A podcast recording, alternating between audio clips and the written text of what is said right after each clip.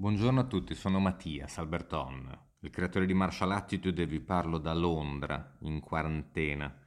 Cominciamo a stringere le maglie per resistere e per sopraffare organizzativamente l'avanzata del virus.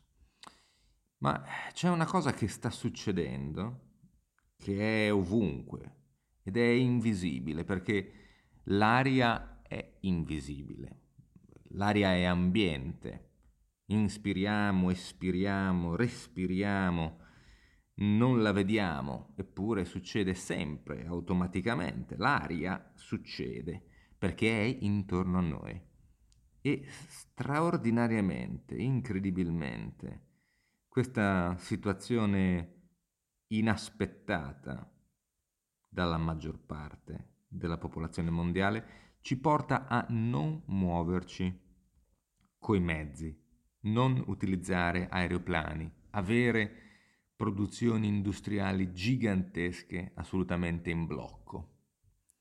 Sono sicuro che in questo momento ci sono persone non esattamente mosse da nobili intenzioni che stanno sfruttando al peggio la situazione dell'assenza del controllo degli altri ma per la grande maggior parte del pianeta in questo momento c'è un momento di stop. E me ne rendo conto qui a Londra, nel momento stesso in cui i cieli sono blu. Diciamo il cielo è sempre più blu, per usare ovviamente una citazione molto italiana, ma eh, qui a Londra mi viene più in mente ancora Goodbye Blue Skies dei Pink Floyd contenuta nell'album The Wall. In effetti l'aria è diversa. Sono passati pochi giorni, ma obiettivamente non ci sono aerei. Io non riesco a immaginare il tonnellaggio di gasolio non utilizzato, come per esempio la ricomparsa dei pesci nei canali di Venezia e via discorrendo. Ovviamente gli animali che girano, piuttosto che non la fauna ittica che si ripopola. Ecco, tutto questo io non so esattamente che effetto avrà e quanto continuerà la quarantena, ma in qualche misura deve avere un effetto anche sull'animo e gli occhi delle persone che senza vederlo, senza notarlo, inspirano, respirano e vedono un cielo, una luce, un, un'aria differente. E quindi qualcosa rimarrà, credo io, di questa nuova aria, fatta anche di un silenzio diverso, perché non si può negare che ci siano città molto più calme. Si sentiranno ancora più feroci il suono delle sirene, non ne dubito, però anche i suoni generalmente così occludenti, così assordanti del, di chi vive in città saranno ridotti al minimo, come se fosse Natale, tanto per intenderci ben sapendo che Natale certamente non è. E, e questo mi faceva venire in mente ai miei vizi. Come tutti, immagino, io ho molti vizi, ma alcuni più di altri. Io per esempio ho sempre avuto una passione per le sigarette, devo dire che ho sempre fumato con grande piacere e ovviamente mi sono sempre trattenuto dal fumare troppo. In questi ultimi anni di vita londinese ho cominciato a fare una cosa strana, cioè io fumo solamente quando vado in Italia, ovvero sia quando sono in vacanza. Mi prendo una pausa da il non fumare, che diventa quindi eh, la costante migliore, diciamo più salutare, anche per il portafoglio. Ebbene, questa quarantena e questi cieli blu mi fanno venire in mente quanti di noi stanno rinunciando in un modo o nell'altro al proprio vizio e quindi senza volere, obbligati a proprio passarci sopra, a non ricordarselo più. E se è vero che in 28 giorni più o meno un essere umano conquista un nuovo ritmo fisiologico, magari ecco, non solo possiamo essere concentrati nel conquistare una nuova capacità, imparare una nuova cosa, ma soprattutto anche magari disimpararne una, disimparare un vizio. Qual è il vostro vizio che state disimparando? Buongiorno Mattias, buongiorno a tutti gli ascoltatori e collaboratori di questo podcast. Io sono Mauro Gibin e sono da Savona, parlo da Savona, Italia, in questo periodo di quarantena. Il tema di oggi mi ha costretto a una grande riflessione prima di prendere il microfono in mano e fare questo contributo, a registrare queste, queste parole in merito, proprio perché è un tema abbastanza aggrovigliato, credo. Allora sono partito da una cosa semplice, il cercare di analizzare, come da, da spunto, quali siano i vizi a cui ho rinunciato, i miei vizi a cui ho rinunciato in questa quarantena. E ho fatto un po' fatica subito a trovarli, ma ne sono affiorati molti che in realtà ho acquisito.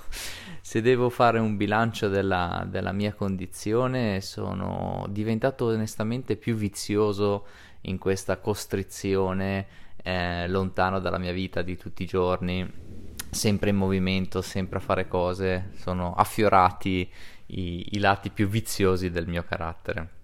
E quindi eh, non è stata una, obiettivamente come l'hai definita tu, una rinuncia dei vizi, ma è stato forse un notare dei vizi che sono, sono apparsi, che sono venuti. E se devo dirne uno, probabilmente la pigrizia, che mi ha stupito molto, perché di carattere non sono una persona pigra, anzi sono una persona a cui piace fare molto.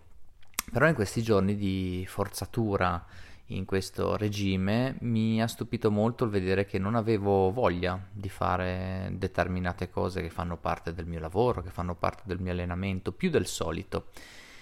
E questo mi ha stupito, mi ha spinto a ragionare sul perché questo avveniva e forse la risposta me l'hai data proprio tu Mattias nel, nel tema di oggi, dicendo che ci vanno 28 giorni circa per il corpo per potersi adattare a un, eh, a un ritmo nuovo. Ho fatto due conti alla mano, che sono circa un 17-18 giorni che mi trovo in questa condizione forzata e quindi ne mancano all'incirca una decina, forse qualcuno in più prima di raggiungere questo eh, adattamento. Spero che così non sia, che anzi si, si smuova qualcosa dentro. Sono sincero, negli ultimi giorni eh, voglia di fare un po' è tornata.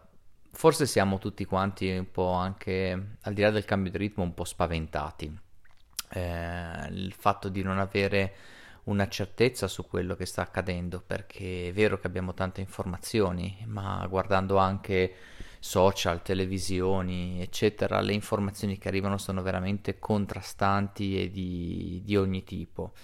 Siamo preoccupati per le persone a noi care, che sono vicine, siamo preoccupati probabilmente per la nostra attività lavorativa, che è quello che ci dà da vivere, che ci garantisce la sopravvivenza.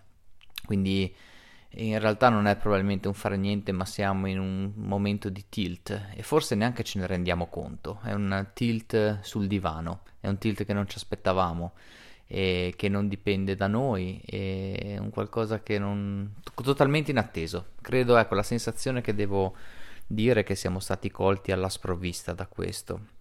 E come si può affrontare uno stato mentale di questo tipo è proprio il cuore di questo interessante podcast che tutte le sere possiamo, possiamo sentire, tutti i giorni possiamo sentire. Hai portato un bel esempio, che è quello del, dell'aria, del cielo, di, questa, di questo mondo che pare cambiare dopo solo e questo è sconvolgente. Una decina di giorni di, di cambio di ritmo, vediamo il cielo di nuovo azzurro, vediamo l'acqua della laguna di Venezia diventare più chiara, vedere pesci, animali. Eh, io ho la fortuna di vivere in una zona verde di non essere una grande città, quindi non ho percepito il cambiamento che tu dici nella qualità dell'aria, ma posso ben immaginare cosa voglia dire in una città eh, enorme come, come Londra o come tante altre metropoli della nostra Europa. E questo ci deve far riflettere, ci deve far riflettere perché la natura è pronta a reagire, forse non lo siamo noi. E quindi tornerà tutto come prima, purtroppo. Vorrei che una volta passato questo periodo ci fosse una maggiore attenzione a quelle che sono anche le tematiche ambientali, a come trattiamo il mondo. Ma proprio oggi guardavo delle fotografie dell'inquinamento dovuto al, a, a, chi getta le mascherine utilizzate così, non, non nel debito modo. Quindi purtroppo ho la sensazione che gli aerei torneranno a volare e che l'inquinamento nelle nostre città tornerà, forse anche peggio di prima, perché bisognerà correre, bisognerà andare dietro a quello che è una situazione economica che sarà da recuperare. Però ci potremmo portare dietro un qualcosa, che potrebbe essere un ragionamento di un concetto di pulizia che stiamo facendo in questo, in questo periodo.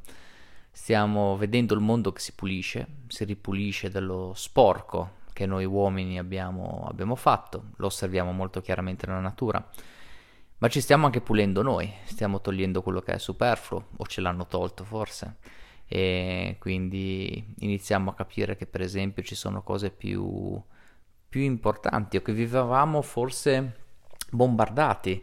Eh, un esempio che ti posso portare è quello dello sport eh, lo sport è fermo, è fermo su tutto e per gli italiani tu sai bene che questo è un problema grande, però ce lo fa sentire che c'è una sorta di, di pulizia, di reset, che porterà forse a una, generaz- una rigenerazione di qualcosa. E sarà su più piani probabilmente, avremo piani morali, avremo i valori che andranno probabilmente a prendere un sapore diverso, si spera sarà un reset eh, economico, perché quando ripartiremo dovremo veramente ripartire. E potrebbe magari anche esserlo per le cattive abitudini che abbiamo avuto, chi lo sa. Quindi cercando sempre il taglio più ottimista possibile, speriamo che sia un reset che ci porterà poi con sé una consapevolezza maggiore e quindi una sensibilità maggiore anche se ho onestamente i miei dubbi e ho paura che l'uomo nella sua assoluta imperfezione tornerà ad essere come prima. Che è l'augurio che tutti ci stiamo facendo in realtà in questo momento, che passi questa situazione il più in fretta possibile e si torni a fare quello che si faceva prima. Io la prima parte la condivido, la seconda un po' meno. Mi piacerebbe si facessero altre cose e magari le cose che facevamo prima le potessimo fare in maniera un po' diversa. Vi saluto tutti, ci sentiamo al prossimo intervento. Ciao a Mattias e ciao a tutti i nostri ascoltatori. Io sono Alice Roveda, sto parlando da Modena, sono istruttrice di Tai Chi Chuan, Kung Fu e Qigong e sono anche operatrice di medicina tradizionale cinese. Eh, in realtà questo periodo di quarantena per me ehm, mi, sta, mi, sta, aiutando a, a, lasciare andare più che un vizio, perché purtroppo penso appunto di essere una persona abbastanza noiosa, di non avere dei vizi particolari di uh, fumo o cibo o cose che assolutamente non posso lasciare o cambiare penso di essere abbastanza flessibile, ehm, però ecco, sono una persona molto perfezionista, molto dedita al lavoro e sempre con un senso vago di, di colpa, di non essermi impegnata abbastanza, di non aver fatto abbastanza, Uh, di magari sentirmi in colpa anche di prendermi quel 10 minuti di riposo, di dire una giornata oggi sono stanca, non ce la faccio. Ecco, c'è sempre questo, questa tendenza a voler essere perfetta, a voler mm, assolutamente sempre dare il massimo, quando fisiologicamente anche non, non è possibile e va accettata questa cosa. Ecco, io faccio un po' fatica ad accettarla, diciamo. E in questo periodo mi sto dedicando anche a questo, nonostante io continui comunque a eh, allenarmi, studiare, fare le mie attività, mantenermi. Oggi, per esempio, ho fatto un po' di allenamento in cortile sotto nel mio palazzo, stando alla larga da chiunque, da sola. Um, però mi sto anche concedendo il tempo di non sentirmi bene un giorno, di sentirmi stanca un giorno, di voler un giorno non fare nulla perché oggi sono pigra.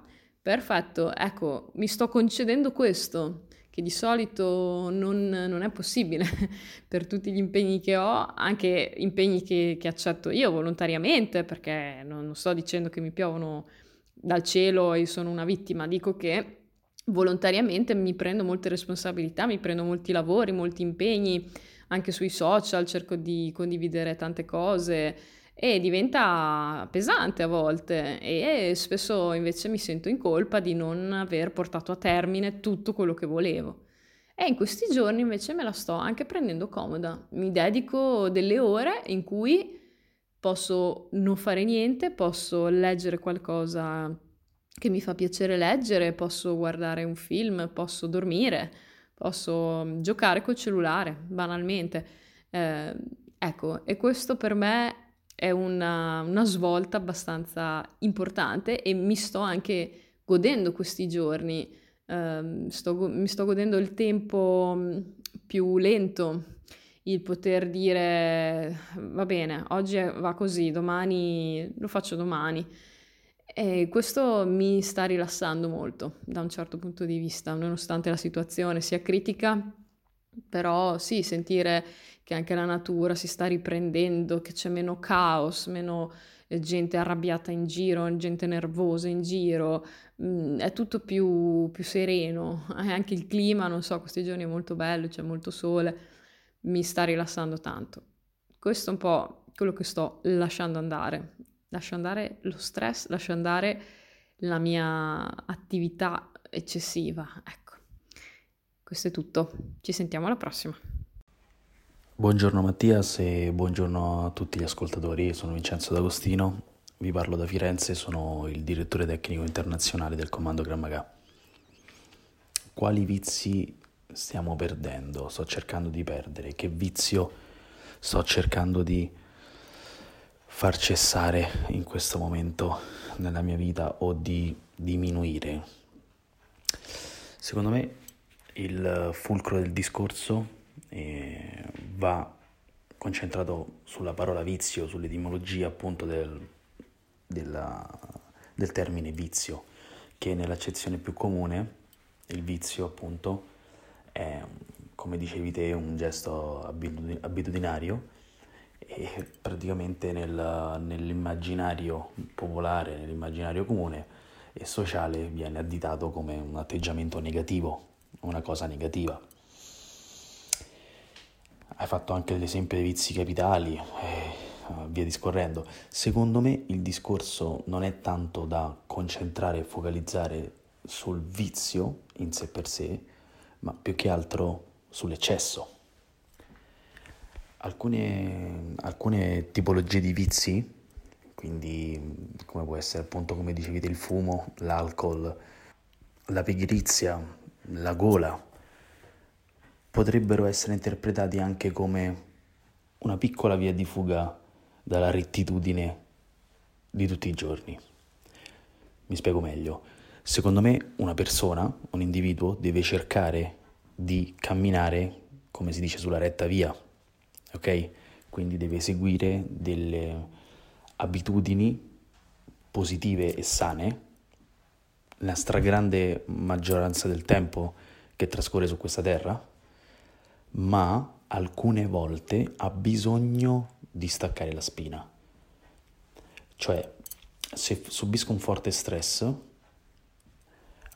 per esempio nella mia, nella mia attività, ad esempio un, un combattimento o un, una severa dieta o un severo regime di allenamento, ha bisogno il fisico per appunto liberare endorfine, per rilassarsi e per trovare un attimo di stacco, anche rifugiarsi in qualche piccolo vizio. Ovviamente che non deve come, diciamo, come stiamo capendo, non deve diventare un'abitudine e non deve soprattutto sforare nell'eccesso. Come si dice, l'eccesso, il troppo sorpia o a livello popolare il troppo stroppia. Cioè il troppo, le, eccedere in qualsiasi cosa che ci può piacere, potrebbe creare una dipendenza troppo elevata e andare ad intaccare tutto quello che di buono si è fatto in precedenza. Quindi io andrei a lavorare molto di più sull'incrementare e potenziare le sane abitudini e sul controllare e circoscrivere le cattive, tra virgolette, abitudini, cioè i vizi, cioè gli sfori, tra virgolette, gli sgarri, come si può dire, anche in un'alimentazione. Ad esempio se sei un bodybuilder o una persona che si allena in sala pesi, per dire, è un regime molto ferreo di alimentazione, c'è sempre un giorno, tra virgolette, di sgarro, cioè un giorno in cui tu devi dare al fisico un momento di stacco. L'esempio del, del lupo buono e il lupo cattivo dentro di noi. Chi vince? Questo non solo appunto nel vizio nella, nelle virtù, ma un po' in generale, nel yin e yang, il positivo e il negativo. Quale vince tra il lupo buono e il lupo cattivo? Quello che tu alimenti di più, quindi andrei a lavorare sull'alimentare, su appunto, come ho detto prima, potenziare il buono, cioè le sane abitudini, più che cercare di eliminare e di confinare, di denigrare o eh, demonizzare il vizio in generale. Quindi è l'eccesso quello che comunque ci può creare un danno. Uno dei miei maestri, per tutta la vita vive ancora tutt'oggi sempre con la stessa abitudine, con le stesse abitudini positive, ma io vedo i suoi occhi nel momento nel quale ad esempio mangia un gelato o una mozzarella di bufala o un qualcosa di diverso dalla sua dieta che normalmente appunto non viene contemplato nelle sue sane abitudini io quegli occhi me li ricordo, quindi cerchiamo di vivere in modo più rilassato e più sereno. Grazie a tutti, un abbraccio. Buongiorno a tutti, sono Giancarlo Russo da Roma, fisioterapista e ipnoterapista.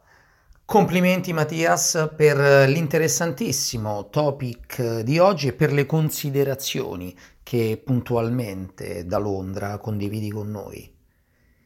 I vizi, questi comportamenti appresi fino a diventare parte di noi, fino a giungere al punto di regolare e scandire le nostre abitudini quotidiane, fino a giungere al punto da soffrire nel momento in cui non riusciamo più a mettere in atto quel tipo di comportamento. Vizio non dipendenza, attenzione, vizio inteso come un'abitudine, una habit, direbbero gli inglesi, abbastanza diverso da addiction, ma comunque, ma comunque che può provocare sofferenza nel momento in cui noi non espletiamo quel tipo di comportamento. È tipico dell'essere umano organizzarsi, costruirsi intorno una comfort zone all'interno della quale operare quasi continuamente gli stessi tipi di comportamento, con la paura, sai, di percorrere strade mai percorse. Alla fine ci si organizza mentalmente fino a far diventare quella che era semplicemente un, una procedura, diventa un vizio, diventa una cosa dalla quale non ci riusciamo più a liberare se non a prezzo di qualche piccolo sacrificio. Bene.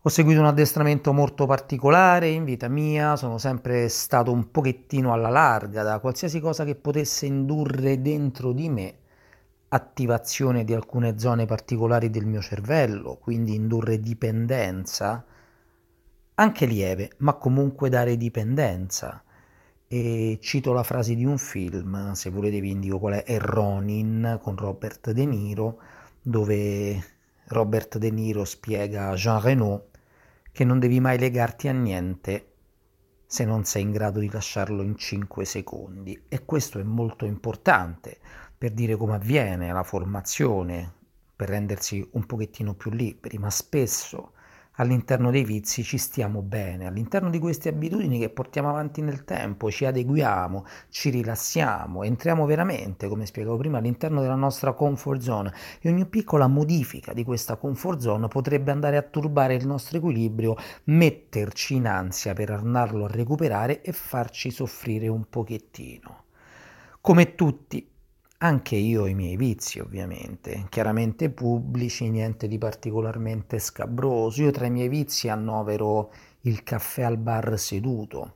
Difficilmente lo prendo in piedi, per me il caffè è una bevanda tra le più buone che esiste, mi piace proprio il rito di stare seduto, di prendere la tazzina, di sorseggiare il caffè, il bicchierino di acqua minerale da bere prima del caffè, un buon caffè e sinceramente sto disimparando tutto questo qua perché ormai da quasi due settimane non ho più occasione di andare nei caffè, non nei bar. A me piace chiamarli ancora caffè, come nei tempi andati. E mi manca, mi manca chiacchierare con il barista perché poi all'interno delle mie piccole abitudini vado quasi sempre negli stessi posti, il che rende un eventuale attacco contro di me prevedibile. Sto scherzando. E comunque tutti quei piccoli rituali della nostra giornata che alcune volte tanto faticosamente ci siamo guadagnati, cominciamo a renderci conto che potremmo continuare a vivere anche senza di quelli e certe volte senza che la qualità della nostra vita ne abbia a risentire. Quello che secondo me è abbastanza importante da mettere in atto in questo momento è la sostituzione di un qualche cosa con qualcos'altro ho cominciato a farmi da solo il caffè in casa, servirmelo in un tavolino che ho vicino alla finestra e guardare fuori dalla finestra, un po' per sentirmi più libero mentre prendo la mia bevanda preferita. Sto semplicemente sostituendo e alla fine, sai, disimparare all'interno di tante di quelle cose che nella mia vita ho voluto costruire, non mi sembra una buona idea in questo momento, per cui cerco semplicemente di mettere da parte qualche piccola abitudine, qualche piccolo vizio, finché non verranno tempi migliori per riprenderlo in mano. E mi auguro, e auguro a tutti quanti, che questi tempi migliori siano molto prossimi a venire. Tempi migliori dovremmo finalmente di nuovo la voglia di abbracciarci, di stare insieme, perché in questi ultimi periodi si rischia un pochettino di andare fuori dal centro, per cui alle volte, sai, anche mantenere quelle piccole abitudini di tutti i giorni potrebbe comunque costituire un'ancora di salvezza. Un abbraccio a tutti quanti. Ciao. Ciao Mattias, ciao a tutti, sono Maria Chiara e vi parlo da Cagliari. Sono una cittadina in quarantena e um, i vizi a cui sono chiamata a rinunciare, ma non saprei, non sono una particolarmente viziosa e non verrei certo a dirlo a voi, ma scherzi a parte, forse un vizio c'è che mm, sto mettendo da parte necessariamente e più che un vizio lo definirei un lusso ed è quello della solitudine ogni tanto. Eh, non vivo da sola, ho una famiglia eh, e ho anche una bambina e quindi banalmente insomma non è facile eh, gestire i momenti di indipendenza, di solitudine. Mm, non parlo di una vita sociale al di fuori del nucleo familiare, ma parlo proprio della solitudine vera, quindi eh, dei momenti in cui stare soli, sola, eh, che per me sono vitali. Mm, ricordo che da giovane non potevo pensare a me stessa come, come, mm, a qualcuno che potesse fare a meno della compagnia costante di qualcuno. Eh, avevo proprio un'idea di me ed ero una persona molto più sociale. Eh, col tempo si cambia e attualmente per me è oro la solitudine. Ma guarda un po' eh, in che periodo siamo, eh, è un periodo paradossale dove questa grande solitudine che ci circonda perché la, strada, la città e le strade sono completamente deserte, eh, si accompagna ad una convivenza forzata, mm, anche con le persone che amiamo è forzata, mm, sono fortunata perché è uno spazio accogliente con persone con cui vado d'accordo e mm, con cui ho scelto di vivere, quindi non sto subendo da questo punto di vista una forzatura, eh, è la mia vita, però c'è qualcosa di profondamente innaturale nello stare in casa 24 ore su 24, tutti insieme eh, in una casa che non è certo una villa a quattro piani dove ognuno ha la propria camera. Quindi questa mm, emergenza che, mm, che, che è un dramma vero, che non si può limitare certo al disagio provato da qualcuno di noi, ma è che è davvero qualcosa di eh, molto grave che riguarda tutto, tutti quanti nel mondo eh, mi costringe banalmente in questo momento a mettere da parte i momenti eh, sani di mm, autonomia, solitudine, silenzio, di pausa mh, mm, dalle cose di ogni giorno, proprio quel momento di solitudine. Eh, questo che appunto può essere considerato un piccolo vizio o forse un lusso, mh, mm, non sono disposta, come dice Mattias, a metterlo da parte, cioè quando si tornerà alla normalità eh, me lo riprenderò eh, perché fa parte di me. Eh, mi è venuto in mente quando Mattias parlava di questa vividezza nuova dell'ambiente attorno, dell'ambiente naturale che torna a risorgere, eh, a farsi sentire anche nelle metropoli, nelle nostre città, nei luoghi abitati, nei luoghi antropizzati, dove i cieli sono più puliti, dove le macchine non stanno circolando, dove i pesci ritornano nei canali, dove il delfino eh, arriva in porto, anche qua a Cagliari, do, porto ormai vuoto eh, di navi, di imbarcazioni. Un libro che lessi qualche anno fa e, e che mette insieme queste due dimensioni, cioè quella della natura sovrana e della grande solitudine forzata invece. Ed è un libro mh, eh, molto simbolico, molto intenso, duro ed essenziale. Si intitola La parete. E, l'autrice è Marlene Haushofer, è una scrittrice austriaca che era una donna di casa, per così dire, una donna che aveva una vita familiare come tante di noi hanno e che però in questo contesto riusciva a scrivere qualcosa di così surreale come di una mh, vacanza in montagna che per una donna si trasforma in un'esperienza quasi paranormale perché all'improvviso si sveglia eh, nello stesso luogo ma scopre che l'ambiente in cui lei sta vivendo è improvvisamente immerso in una bolla in una bolla che lo isola dal resto del mondo, eh, quindi dai suoi familiari lontani, dalle figlie. Eh, e lei semplicemente, giorno dopo giorno, si rende conto di questo prodigio che sta accadendo attorno a lei ed è forzata a, a, vivere una vita di isolamento in un ambiente naturale incontaminato e puro, dove le stagioni si avvicendano, dove le sue provviste eh, vengono sempre meno, circondata da animali. Eh, dai suoi animali, dal suo cane, dalle, dalla mucca che le darà il latte, eh, dagli uccelli, con cui poi stringe una relazione fortissima, eh, quasi da pari a pari, eh, un ambiente privo di qualsiasi forma di vita umana. Ecco, questo, questa è la parete. Ehm, non riesco in questo momento a sorridere, mm, forse oggi mi sento un po' più pessimista, eh, alla mm, natura che si affaccia da lì fuori così ripulita, o comunque più che la natura perché vivo in città, all'ambi- all'ambiente naturale anche se percepisco dei profumi dalla finestra, dal parco qua vicino, sento gli alberi che respirano, sento eh, l'odore della terra umida, ieri un po' ha piovuto, perché mi sembra mh, mm, che sia semplicemente, mh, mm, come dire, sarebbe mh, mm, una magra consolazione questo eh, perché so il significato vero di tutto quello che sta accadendo per milioni di persone. E dunque mi sento anch'io in questa bolla eh, di, forzata, di forzato isolamento che però non è la mia dorata solitudine a cui spero di poter tornare ogni tanto presto. Grazie per avermi ascoltato.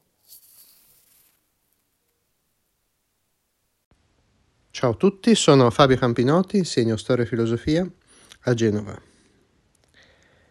Il mio intervento di oggi comincia così. Nel mezzo del cammin di nostra vita mi ritrovai per una selva oscura, che la diritta via era smarrita. Ah, quanto a dir qual era e cosa dura, esta selva selvaggia e aspra e forte, che nel pensier rinnova la paura. Tant'è amara che poco è più morte. Ma, per trattar del ben chi vi trovai, dirò dell'altre cose ch'io vo scorte. Bene, nel Dante di mi sembrava giusto cominciare con l'incipit della Divina Commedia, anche proprio per il tema che Mattias ci ha proposto oggi, ovvero il tema dei vizi che eh, la quarantena ci può aiutare a eliminare dalla nostra vita. Beh, io vorrei cercare di fare come Dante, ovvero di eh, arrivare a poter guardare indietro alla mia vita prima della quarantena e a poterla definire esattamente come Dante definisce la sua vita prima di, ehm, dell'esilio. Come sapete Dante ha avuto un periodo nel 1301 in cui è stato esiliato e ha perso tutto. Eh, ebbene, eh, dopodiché inizia poi a scrivere la Divina Commedia. Eh, scusate un pochino di tosse. Ehm, inizia a scrivere la Divina Commedia, si guarda indietro, perché Dante fa iniziare la, il suo cammino della Divina Commedia nel 1300 e nel 1300 Dante è appena stato nominato priore a Firenze. Quindi gli va tutto bene, cioè è nel momento in cui è all'apice della sua carriera, di uomo politico, di uomo di cultura.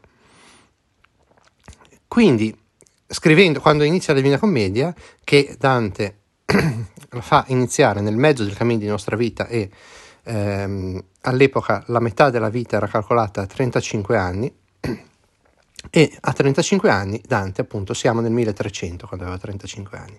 Quindi lui dice di sé, quando tutte le cose gli vanno bene, che era nel momento più buio, più terribile della sua vita.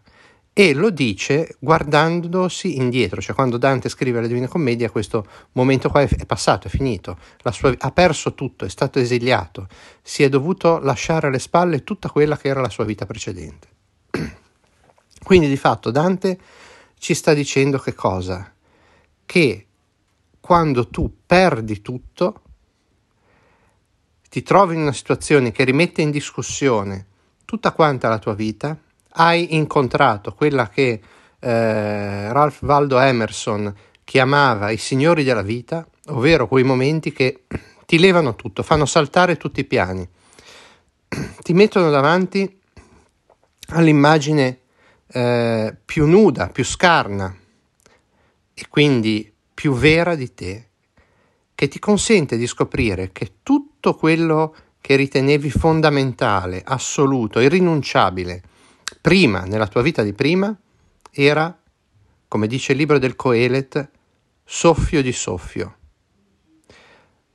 O, per, secondo, citando la tradizione classica, vanità di vanità, cioè era vuoto, era nulla e quindi sei chiamato ad avere verso di te uno sguardo di profonda carità, di profonda tenerezza, ma non te lo puoi dare da solo, perché Dante nemmeno lui se lo può dare da solo, ma lo riceve da qualcuno che gli va incontro, che gli si fa incontro, gli tende una mano.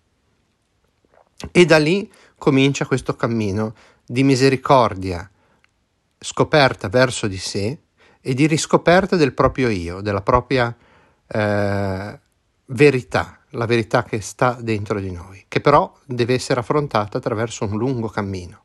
Eh. Eh, e io desidererei davvero abbandonare tutte quelle ansie di prestazioni, tutte quelle, quelle preoccupazioni che, bene o male, anche eh, le relazioni con i colleghi, le difficoltà sul lavoro, eh, non con i ragazzi, per amor del cielo, i ragazzi sono la parte più bella eh, e più gioiosa del mio lavoro, ma tutto quello che ci sta intorno, tutte quelle cose che mi facevano recriminare, a volte lamentarmi un po', il fatto di essere sempre di corsa, non essere mai a casa per una riunione, per un impegno, per un motivo o per l'altro. Ecco, tutta questa parte qua vorrei davvero, alla luce di questo momento in cui è stato tutto spazzato via, imparare davvero a relativizzarla, a lasciarla andare, perché il centro e l'essenziale non è questo. Non è la didattica, non sono i programmi, non sono i progetti. Il centro sono le relazioni. Per me, che ho fede, la relazione con Dio. Ma la relazione con Dio vuol dire la relazione con l'altro, col tu, col mistero del tu che c'è in ogni persona che incontro. Ecco, questo mm, vorrebbe, vorrei che fosse davvero eh, quello che mi porterò dietro dopo questo periodo. Un saluto a tutti. Ah, ehm, mi permetto di rimandarvi a un bellissimo video che ha realizzato su YouTube la mia amica Annalisa Teggi proprio su questo tema che ho citato oggi di Dante, per cui andate a cercarla e guardate il video che lei ha realizzato proprio per il Dante D, che è, il, eh, che è la giornata di oggi. Ancora un saluto a tutti.